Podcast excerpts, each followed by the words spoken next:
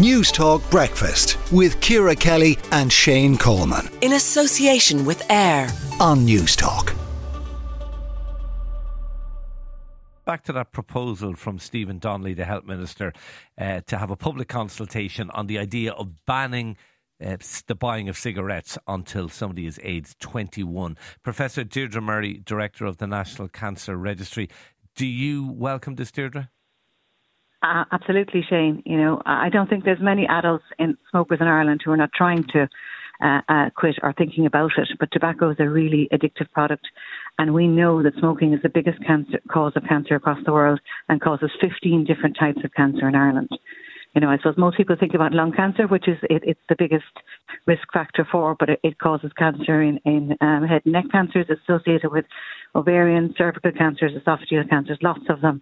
And we know that uh, we we know from a study that we did in, in the NCRI back in 2019 that you know tobacco causes over 3,000 cancers in Ireland alone. Okay, is there um, is there a danger here? You're uh, infantilizing adults. You're talking about people who have the right to drink, the right to vote, the right to get married, and you're saying to them, but actually, we we're not giving you the right to buy a product that is legal. Well, I suppose there are a number of proven population interventions when it comes to any of these risk factors. You know, there are a number of evidence based interventions that you can use to reduce the risk at any age.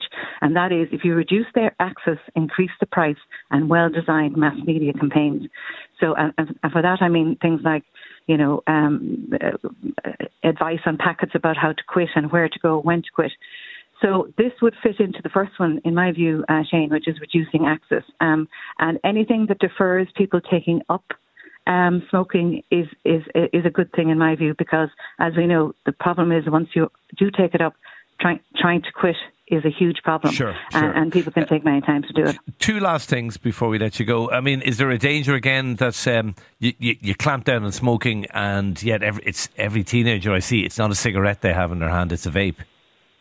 No, absolutely. You're absolutely right. I mean, that is the next uh, area that you know I'm sure the public health folk are looking at um, because vaping is well known to be a gateway to smoking, um, and that is kind of widespread in, in our young people now. It's it's come on in the last decade, so that's that's definitely uh, something that needs to be looked at as well. Okay, just very finally, my, my co host, uh, Ciara Kelly, we were just chatting about this at the top there. She made a really good point. She we're at a time when we're talking about clamping down on, on cigarettes in other areas, we're liberalising things. For example, uh, uh, drugs. We're talking about liberalising drugs at the moment.